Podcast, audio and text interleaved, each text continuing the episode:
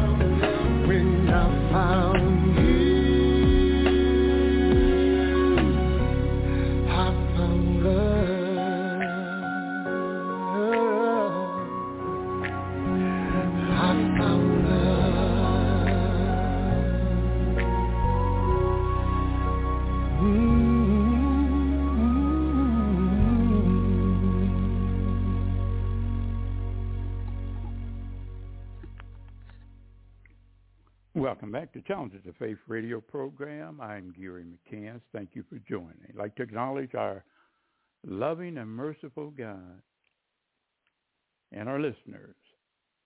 Listeners over in New Hampshire, Nebraska, Arkansas, Australia, Philippines, Zimbabwe. Speaking of Zimbabwe, I'd like to give a shout out to the engineering student that I was blessed to meet in Virginia. Enjoy listening to you. Over in Japan, South Korea, Kenya, Cameroon, Brazil. Let's go to the pond of water for the night's topic. So you've gone out to that pond and you're praying and you're asking God to send you a dignified person, a dignified person. You were specific, were you not? Well, we're going to find out soon, but let's go. You know, the uh, secular definition is a person, a serious person, a person with a serious manner that's worthy of respect. Controlled, calm, serious.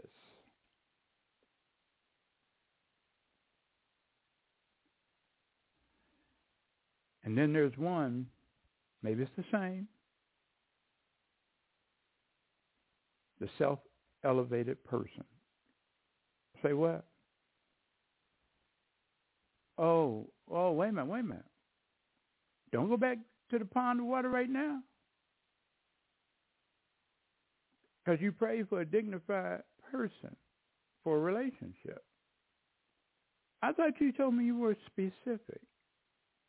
Oh, okay. Well, let's see.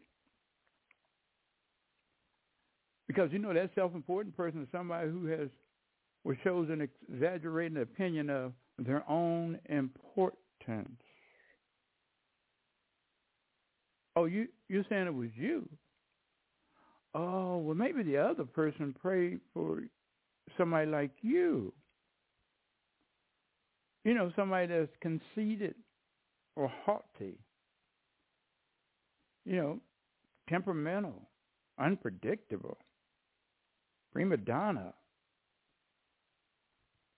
arrogant, big-headed. You got it going on as a big shot. You know, you're walking around, you're calling all the shots, you're making everything competition, you're using manipulation just to get your way. You always respond to your problems with toxic positivity or tivity.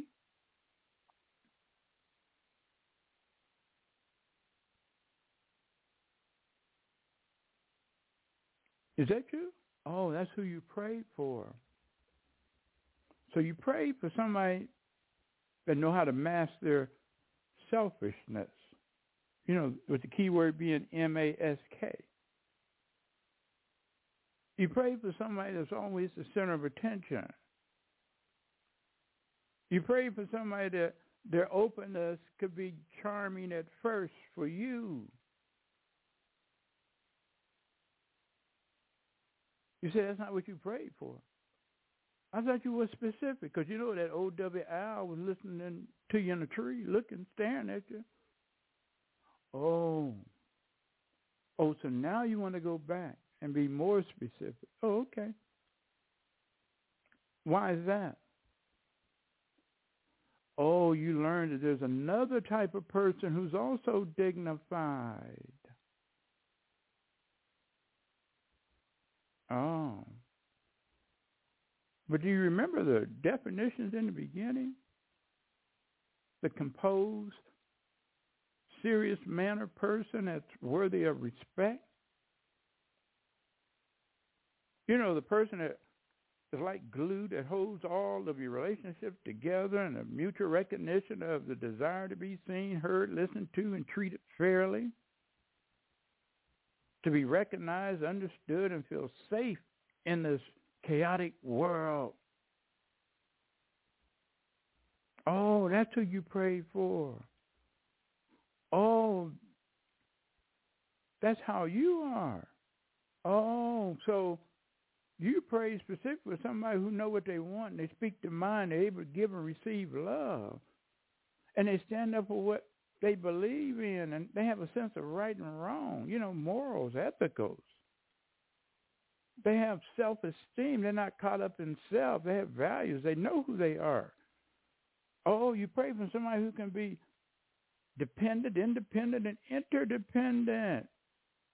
They can always access their wisdom. Wow. You were specific, weren't you?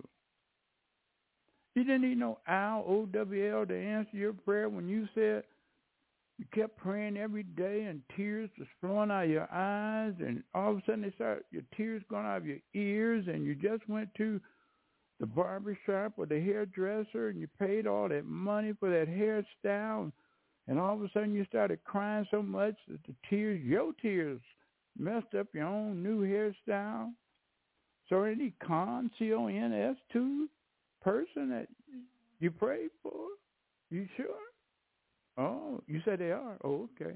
What are they? Well, you're going to be held accountable for what you're going to do. You know, you, you got to pick up after yourself. You're not used to that, are you? Oh. Oh, now, you, now you're going to be expected to be as invested in the relationship as the other person that you prayed for. And not only be invested, you got to show it. Because now you got to treat each other as equals, you know, especially when you have those long communication talks, because you're going to be expected to engage in that communication, especially when the both of you are having conflicts. So now you can't just run away or go silent. You, you got to now take into account their concerns, especially when you're making that decision, because the both of you, you pray for them, didn't you? And you're also going to learn how to negotiate with them, because you're going to have to communicate and express your feelings in a responsible manner.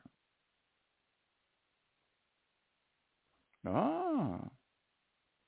But the question you got to ask and answer for you, are, are you looking at the, the pros as well for having prayed for this type of dignified person versus the one we just got through talking about?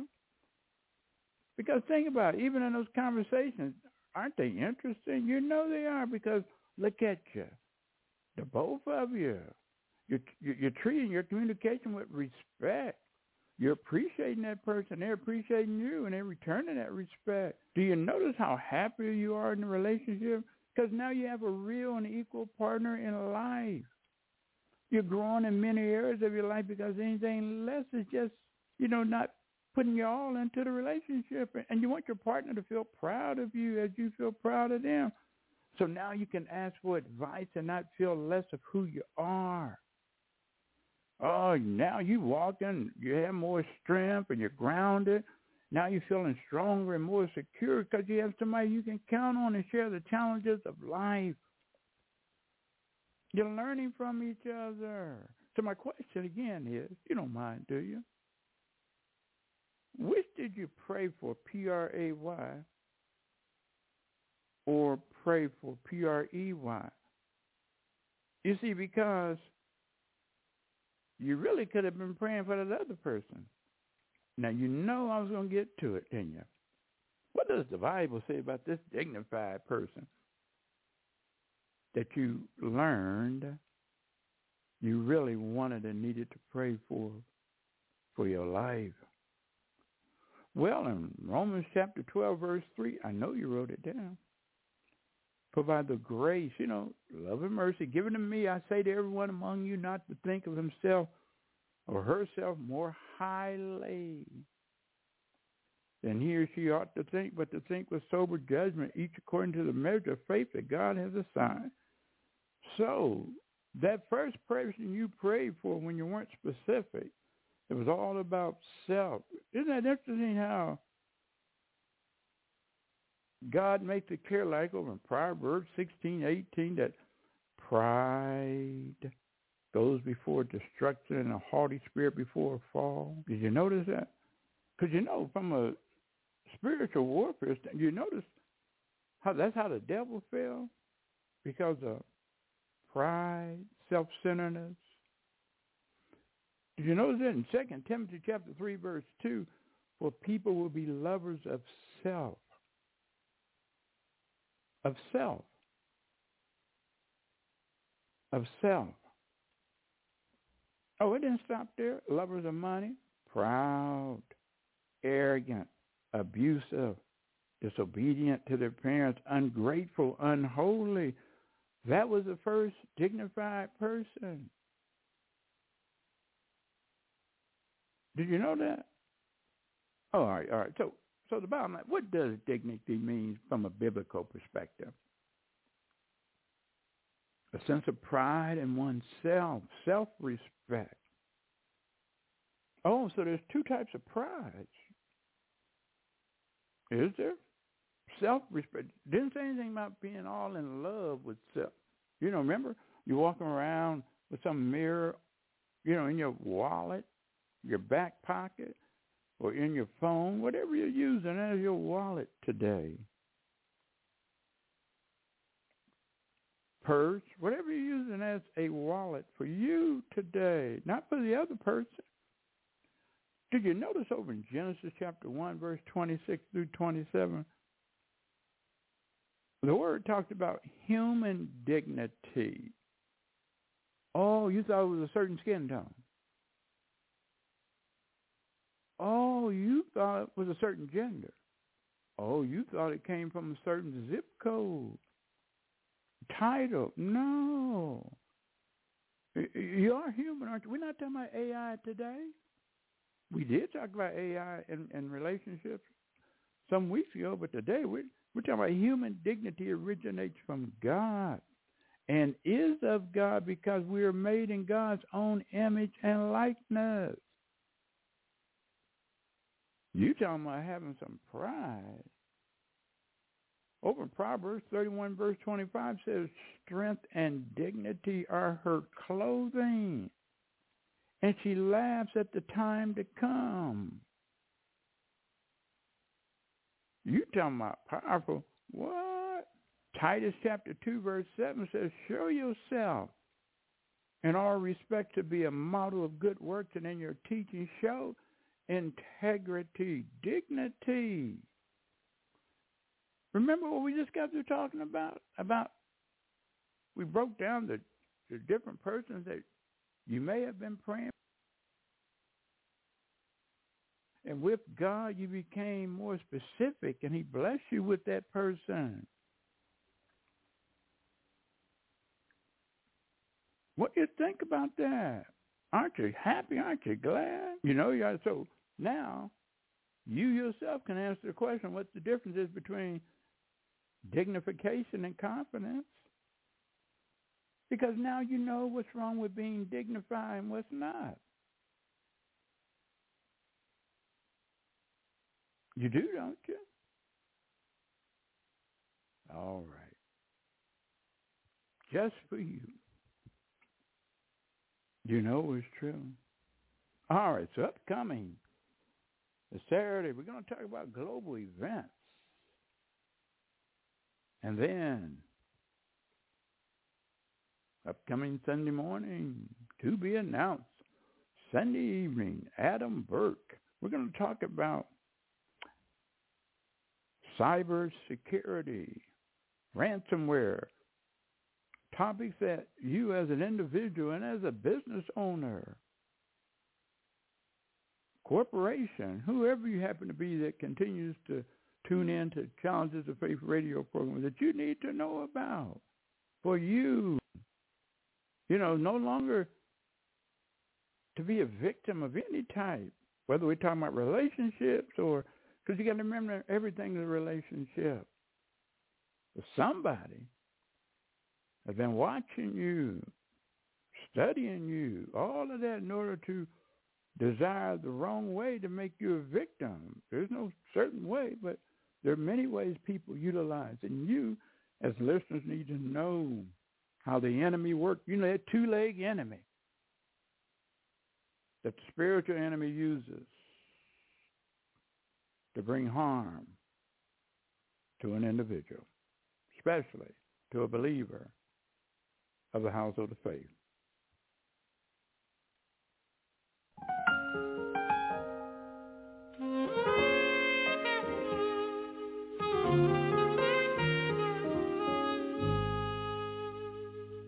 Not a second or another minute, not an hour or another day, but at this moment with my arms outstretched, I need you to make a way. Have you have done so many times before? Through a window or an open door, I stretch my hands. Come rescue me, I need you right away. I need you now, I need you now, I need you now, I need you now.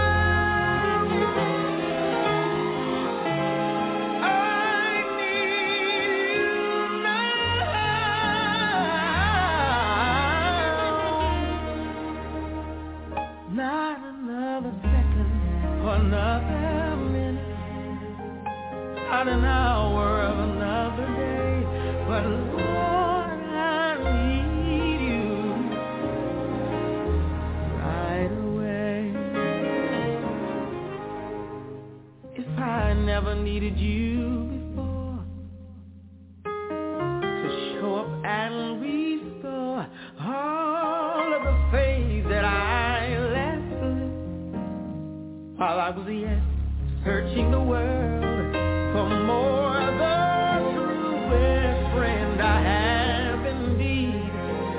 You're my best friend, I know in need. I stretch my hands to thee. Come rescue me, I need you right away. The agony of being alone, the fear of doing things on my own, the tests and trials that come to make me strong.